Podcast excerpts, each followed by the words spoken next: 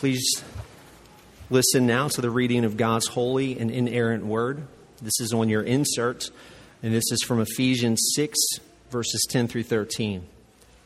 Finally, be strong in the Lord and in the strength of his might. Put on the whole armor of God, that you may be able to stand against the schemes of the devil. For we do not wrestle against flesh and blood, but against the rulers, against the authorities, against the cosmic powers over this present darkness, against the spiritual forces of evil in the heavenly places. Therefore, take up the whole armor of God, that you may be able to withstand in the evil day, and having done all, to stand firm. The grass withers and the flowers fade, but the word of God stands forever. Pray together. Our Father in heaven, it is out of deep gratitude for all you have done for us in your Son Jesus that we bring these gifts, these tithes, and these offerings, asking that you would use them in order that your kingdom would be revealed here and throughout the world in word and deed. And Father, as we prepare ourselves to sit beneath your word this morning, we ask that you would work powerfully and tenderly among us, that you would convict and comfort us. All of us in this room, we are all unique. And some of us are excited to be here, and some of us are wondering why they are here. Um, some of us are comfortable, and others suffering. Some anxious, and others full of hope. Some despairing, and others full of doubts. Some, we confess, are confused about what you are doing right now in their lives, and others are blessed to sense your gracious presence in their lives. Though we are all unique, Father, help us to see this morning that we are also all alike and we are all really in the same condition. That every one of us needs this morning to be reminded that we are indeed far more broken than we know, than we can even imagine about ourselves. But we not only need to be reminded of that, we need to be reminded that you have moved towards the broken in your Son, Jesus. You have moved towards us in Him so that it can be true that we are at the same time more broken than we know and also more loved and more accepted and more secure than we ever dreamed possible because of what you have done for us in your Son Jesus, in whose name we do pray. Amen. Please be seated. The children, uh, ages 3 to 6, are dismissed now for Children's Church, so you can make your way to the back of the sanctuary. Well, after being gone for two Sundays. Um, it really is great to be back and great to see you. Um, and we're picking up today in our series uh, through the book of Ephesians, Paul's letter to the church at Ephesus, right? And you know, I don't know what a doozy of a place to to jump right back into Ephesians than with this passage in Ephesians chapter six, verses ten through thirteen. Um, I mean, I don't know if there's there's a way to start talking about these verses that doesn't feel awkward. Um, you know, it's like, so, um, the devil, um, Satan. Um, you know, I mean, here, you know, here we are. Paul is talking about warfare, right, with the devil, right? You know, and, and all his scheming ways and his dark, ominous, uh, and personal evil forces at work in the world. What do you do with all that? Well, maybe a good place for us to start is with a quote from C.S. Lewis. Um, Lewis uh, wrote this, um, this fictional account. Uh, some of you have read this book before, but he wrote this fictional account of a correspondence between a lesser demon named Wormwood and his mentor, Uncle Screwtape, in a book that's called The Screwtape Letters. And um, in, a, in a very brief one page introduction to that book, Lewis writes this He says, There are two equal and opposite errors into which humanity can fall about the devils. One is to disbelieve in their existence, and the other is to believe and to feel an excessive and unhealthy interest in them. And then he writes this They themselves are equally pleased by both errors, and they hail a materialist and a magician with the same delight. Right? So, two errors, he's saying, right? We either disbelieve in the existence of these spiritual beings, or we're overly fascinated by them, and we attribute far too much to them. You know, we find them under every rock and behind every bush, kind of thing. And I think this, I think this makes sense. Why we gravitate towards one extreme or the other. Eh, this is it. No matter which side we are on, we tend to bristle against complexity in the world, right? See, on the one hand, you might be entirely dismissive of the spiritual world, embracing what you think is a more simple secular view of the world.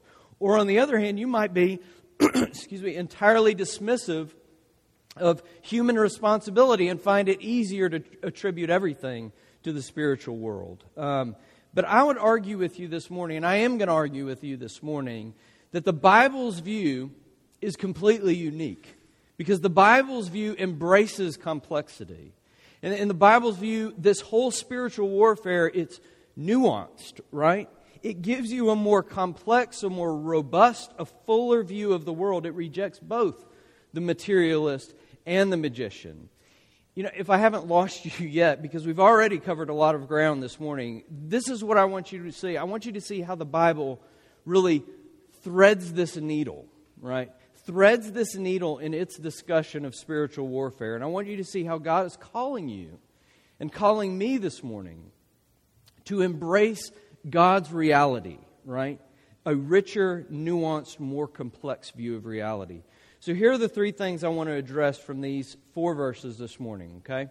I want us to see together that we do face a terrible enemy. And then, second, I want us to notice that this enemy uses a variety of schemes. And then finally, I want us to see that Paul gives us a safe place to stand. Okay? So, first, a terrible enemy. I mean, the language in this passage, I think, gets, gets this across pretty well, right? The devil, rulers, authorities, right? Cosmic powers, right?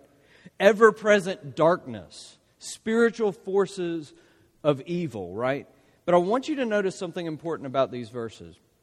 What does a complex, nuanced worldview actually look like? One that's balanced and is not dismissive of one side or the other.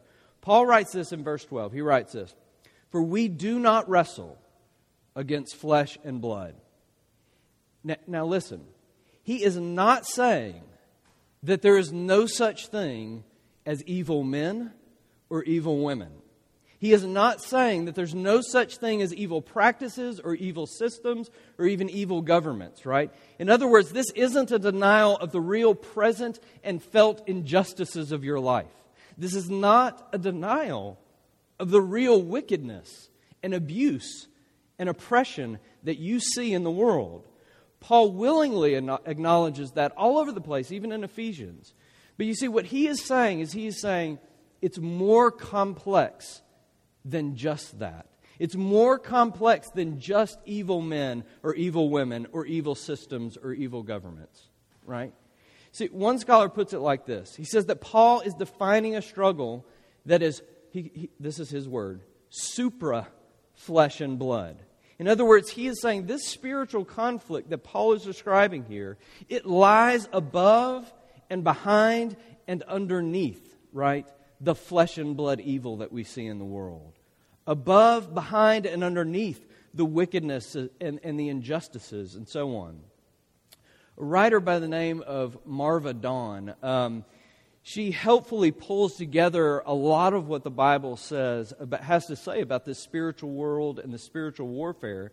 And she talks about how these spiritual powers, these dark forces of evil, are both external and connected to human and social realities.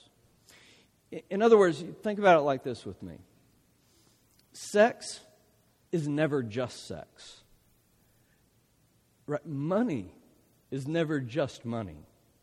Political power is never just political power. That's what she's saying. I mean, you, you, think about this. You take money, for example, right? There's a reason that Jesus says you cannot serve both God and money. But money's just pieces of paper, right? Not according to Jesus. According to Jesus, it's also a power. And listen, here's how this works out in your life and how you see that something like money has power, that there are deep, dark forces at work underneath, behind, um, and above this, right? You know, you take your money and you say, Well, I want to become a good steward with my money. And so I'm going to be very careful with how I spend my money, and I'm not going to become greedy, and I'm not going to become materialistic. And that's great. That's good. You should be doing that, right? But here's what's happened. If you've tried that, you've noticed that after a little while, after you have become a good steward, you start realizing, right, that money is now exerting its power in another direction in your life. And it's very, very hard for you to become generous with your money to those in need. Right? Eh, there is an unseen power that's external but also connected to the tangible realities in your life and in mine, and they are warring with us all the time. But listen, at the same time, Paul is also saying that this evil, it's not abstract and it's not mysterious or mystical, right? He is saying that it's personal. We can't get far into this at all, but the Bible see, says that both men and angels fell, right? There exists a real personal devil and real personal forces of evil that are described there in verse 12. The devil and his legions of fallen angels, right, are powerful forces of evil and darkness, and they are personally opposed to God and to his people. You and I, if we are Christians this morning, we, we face a real, terrifying, and terrible enemy. Now, listen, this is a heck of a way to close a letter to your friends because that's what Ephesians is, right? It's Paul writing to his friends in Ephesus. And he says, finally, lastly, I need to tell you about this. Right? And here's Ephesians.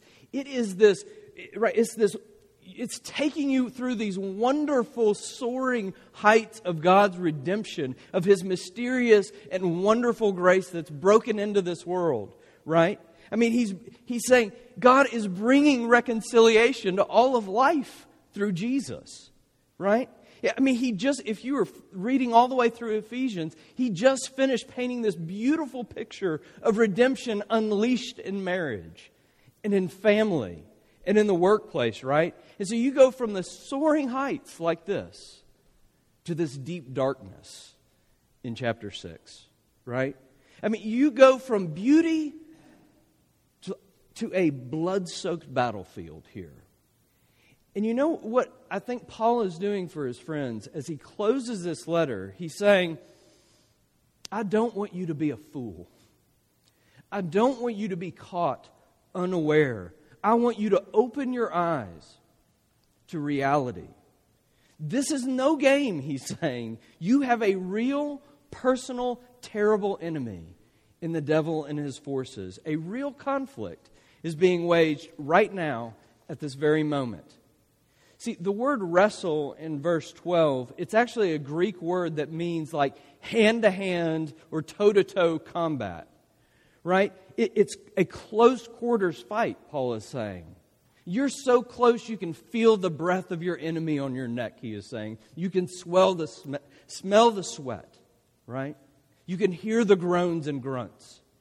It's hand to hand. And Paul is saying, you have to open your eyes to this reality. Look, in, in an effort to um, practice restraint, I, have decided that I'm going to limit myself to one Lord of the Rings uh, reference a year. So if you can make it through this one, you've got the rest of 2014 covered. You don't have to worry about it. But there is this scene in the books, and. Um, and I think the, the movie actually does a great job portraying it if you've seen it. Um, but it's this scene, um, you know, Frodo and his companions, they're on this, their quest to destroy this evil ring, and they make their way to the city of Galadhrim, right? And there they're met by Galadriel, who's played by uh, Cate Blanchett. And, at one point, she takes Frodo to the mirror of Galadriel, right? And it's this magical basin of water. And she tells Frodo, she says, if you look into this basin of water, this mirror will show you.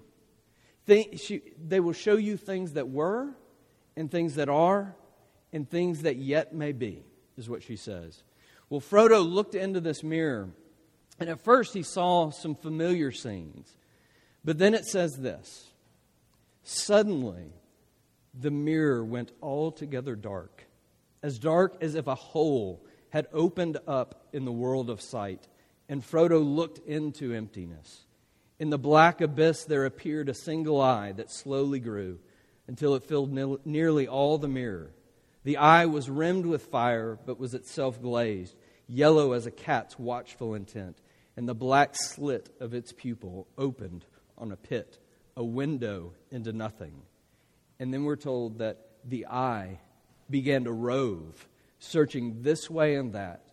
And Frodo knew with certainty and horror that among the many things that this eye sought, he himself was one. You see, his eyes were opened to reality, right? his, to his real personal enemy, the enemy that was always unseen, but always watching.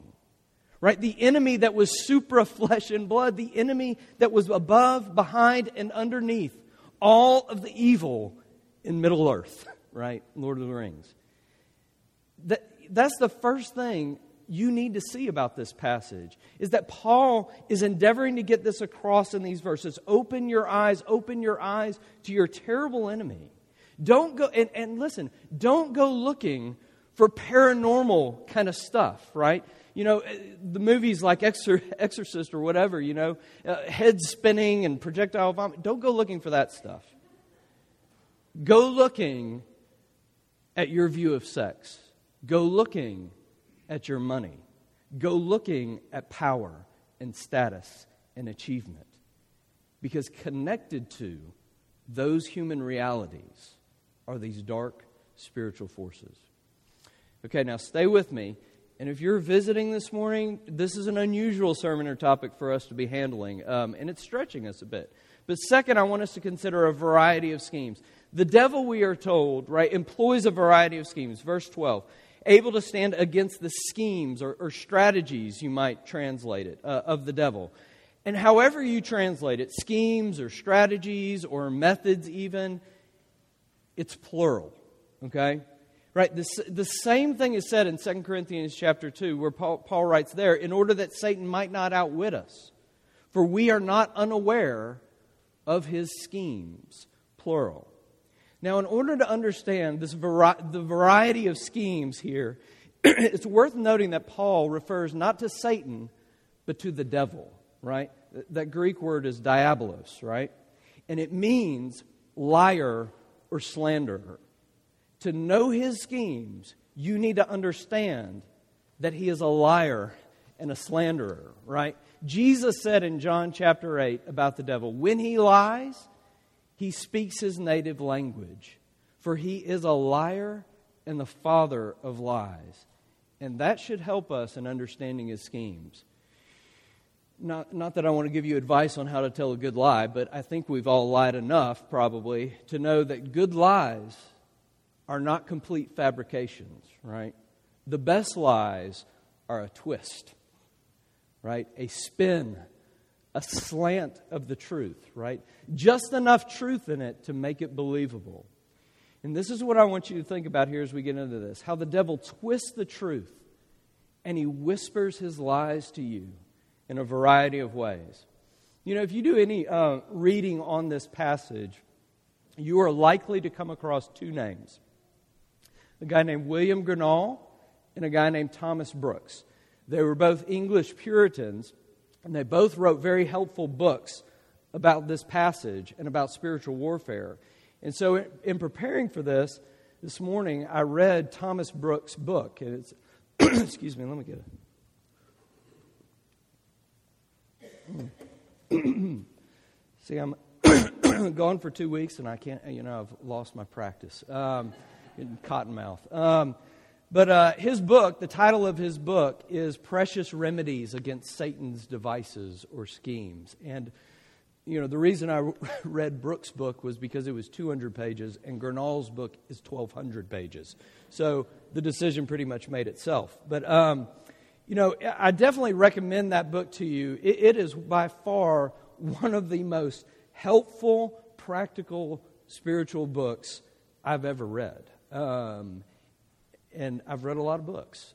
it's, it's a very, very good book for you to pick up, even if the Old English used is a little difficult to get over. But the book is basically organized like this. In it, he lists a multitude of Satan's lies that he will tempt or accuse you with, right? And then under each of those lies, he gives four to five remedies, right? Hence the t- title, Precious Remedies Against Satan's Devices, which is basically truth aimed at those lies uh, to defeat those lies.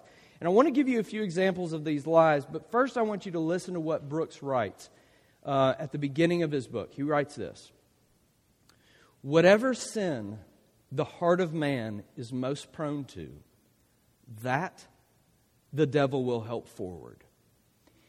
Now, stop there and appreciate the nuance, the complexity, right? Yes, the devil is a real, terrible enemy, but his lies are not spent upon blank, innocent canvas. Right? See, the devil doesn't make a good person bad, right? You can't say the devil made me do it, in other words, right? What the devil does is he takes a broken person, he takes a flawed person, and he makes them far worse, is what Brooks is saying. He comes and he stirs up and he aggravates the evil that is already present in your heart and mind. So listen briefly as he goes on to give examples. He says, Whatever sin the heart of man is most prone to, that the devil will help forward. If David is proud of his people, Satan will provoke him to number them, that he may be yet prouder. If Peter is slavishly fearful, Satan will put him upon the rebuking and denying of Christ to save his own skin. If Judas will be a traitor, Satan will quickly enter into his heart and make him sell his master for money, which some heathens would never have done. If Ananias will lie for advantage, Satan will fill his heart that he may lie with a witness to the Holy Spirit. Satan loves to sail with the wind and to suit men's temptations to their conditions and inclinations. If they be in prosperity, he will tempt them to deny God. If they be in adversity, he will tempt them to distrust God. If their conscience be tender, he will tempt to scrupulosity. If bold spirit, he, spirited, he will tempt to presumption. If timorous, to desperation. If flexible, to inconstancy. And he goes on forever. But listen, here, here's what I'm saying. You, you not only need to know your enemy, you need to know your own heart. Because the devil is not working with a blank canvas in my heart or in yours. He loves to sail with the wind of our hearts. Now, it's probably helpful as we talk about this to categorize the devil's schemes in some way. And maybe a good way to categorize it is to talk about his lies of temptation and his lies of accusation. Right? Listen to just a few uh, of these examples that Brooks gives. These are lies of temptation that he talks about, a twisting of the truth. He says scheme number one is to present the bait and hide the hook. Right? In other words, to show you the pleasure and the sweetness and the delight of sin and to hide its bitter emptiness and its terrible slavery. Another one he mentions is by causing Christians to compare themselves to others who they think are worse, right? Yes, but at least I'm not as bad as so and so. I'm just a little proud, a little deceptive, a little lustful in comparison. Another scheme of comparison, think about this one getting you to compare one part of your life to another part of your life. Here's how that works look at all the good things I'm doing with my life. I mean, it's okay if I embrace this one vice. Everybody's got to have some vices, right? On and on he goes and gives dozens of these. But here's the other heading Satan also attacks with accusations. Brooks says that one scheme here is to cause Christians to mind their sins more than their Savior, to so beat you down with shame and insecurity and guilt, right? That you don't look up to see the remedy that has been given to you in Jesus upon the cross. Another scheme, how about this? By working the soul to make false inferences from the cross actings of providence. It's a little old English there. But uh, what he's saying there is he's saying when it doesn't seem that your prayers are being heard, right? When your desires in life have been frustrated, and, and when you are experiencing more tears and more pain than you are smiles and hope, that's when you begin to question whether God really loves you and means good for you. Last one. He gives many more, but, but he says, by reminding Christians of frequent relapses into sin they already repented of and prayed against. In other words, he comes and he says, Again? What is wrong with you? You must not be loved by God. You must not have really repented because here you are again in the same sin.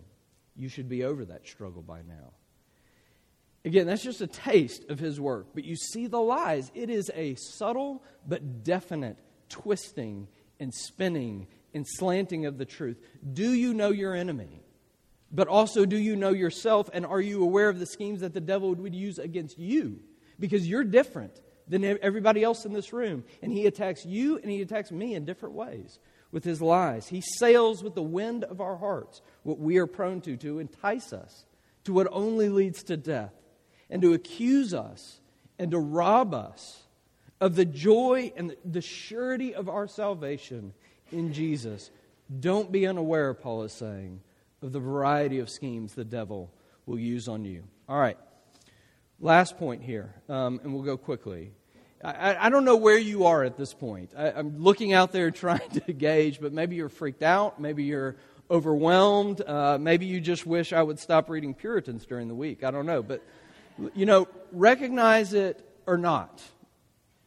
You know, recognize this spiritual world or not. I mean, it's like gravity. You can choose to believe Paul or not, right? But it will still bite you and break you. It's real right? You have a terrible enemy, an enemy who, just as he did in the first garden, is constantly whispering lies into your ear. And maybe, and maybe some of you are aware of the lies that you buy into again and again and again. But what are we to do? That's where I want to go with in this last point. Is there any hope? Paul, in this last point, I want to say to you, gives us a place to stand a sure place, a safe place to stand. Right out of the gate in verse 10, Paul says, Finally, be strong in the Lord and in the strength of his might, right? Not in your own strength, Paul is saying, but in God's strength. Then in verse 11, he says, Put on the whole armor of God. In verse 13, therefore take up the whole armor of God. He doesn't say, Go get your armor. He is saying, Stand in God's armor. What you need is God's armor. Paul is saying, right? In God's strength. And, you know, I should say this. I know that these, a lot of stuff in these verses sounds strange to our modern ears, right? But hopefully you can see and get a sense of Paul's extreme confidence here, even as he's describing our terrible and terrifying enemy, right? And his vicious lies and attacks. He is not a defeatist at all, right? He doesn't say to you, you might be able to stand in God's armor. He says to you and me, you will stand unshakable and unmovable in God's armor. So, what is God's armor here? Well, you're going to have to come back next week um, for part two and a fuller explanation of this. But the armor, according to Paul, is gospel armor.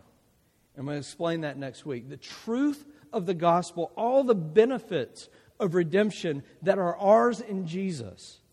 You will stand against Satan's temptation, against his accusations. You will stand against his whispered lies in your life as you stand in the truth of the gospel. Again, more next week. But Paul is saying that you and I, we have to learn how to work the truth of the gospel deep down into our hearts if we are going to stand firm against the devil's lies. You know, there are two, um, there are two gardens that are mentioned in the Bible. Um, in the first garden, God told Adam and Eve, He said, paraphrase, Obey me about this tree, and you will live forever. Obey me about this tree, and life will flourish for you in paradise forever. But in that first garden, the devil came, the serpent came, right? And he whispered into Eve's ear Look at the pleasure, look at the sweetness. God's holding out on you, right? You can't really trust him. You know what the devil was doing, right? He was showing the bait and hiding the hook. And you know the story. When they failed to obey God about that tree in that garden, right? They plunged the whole world into sin, ruin, and misery. And death came, and life no longer flourished, right? And life itself was unraveling and coming undone. But the story of the Bible isn't just about that garden, thankfully. It's also about another garden.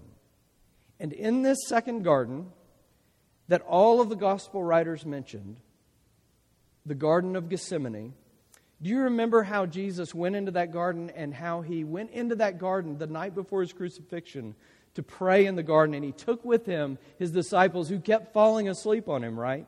And what did he say to them? Watch and pray that you may not enter into temptation. I mean, there was temptation for Jesus in that garden. There was a whisper in his ear Is there any other way? Is there any other way to do this? A way to hold on to my glory without the suffering and the death of the cross? He was asking his father. And you and I know what Jesus' father told him in that garden. He said to his son in that garden, You obey me. Obey me about this tree, this cross, and I will crush you. My justice will fall on you. You will embrace the deep darkness on that cross. And you know what the Bible says? He did it. He obeyed his father and he was crushed. He obeyed in your place and mine. He climbed that tree, that rugged cross, and he was crushed in your place and in mine how are you ever going to deal with the temptation that's in your life? That sneaking suspicion that God is holding out on you, that He's keeping you from real sweetness, from real pleasure and real delight. That suspicion that God is not good to you, or that God is not enough to satisfy the hunger of your heart. You, get, you deal with that temptation by looking at the cross and realizing God held nothing back not even his own son. Is he good? While we were still his enemies, he sent Jesus to die for us. Is he enough to satisfy you? Your, your heart hungers most desperately to be loved and delighted in. He knows you inside and out to the very bottom of your soul, and he loved you this much that he climbed that tree to die in your place. How are you ever going to deal with the accusations in your life, right? Accusations that you've now failed one too many times. Accusations that God must not love you because of the hardship you are facing right now. Accusations in your life that God must have abandoned you now. You take those accusations, Paul is saying, and you throw them at the foot of the cross.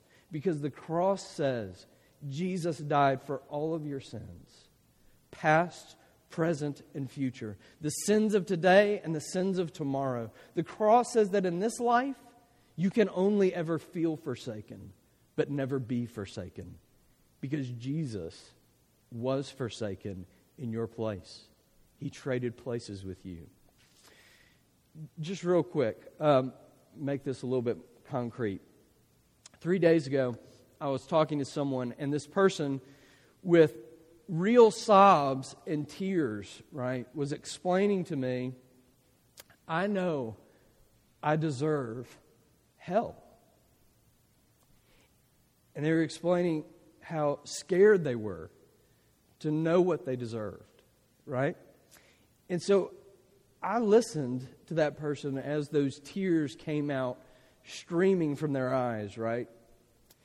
But when it came, you know, at a point, it was time for me to respond. And um, I could not help but speak with a smile on my face.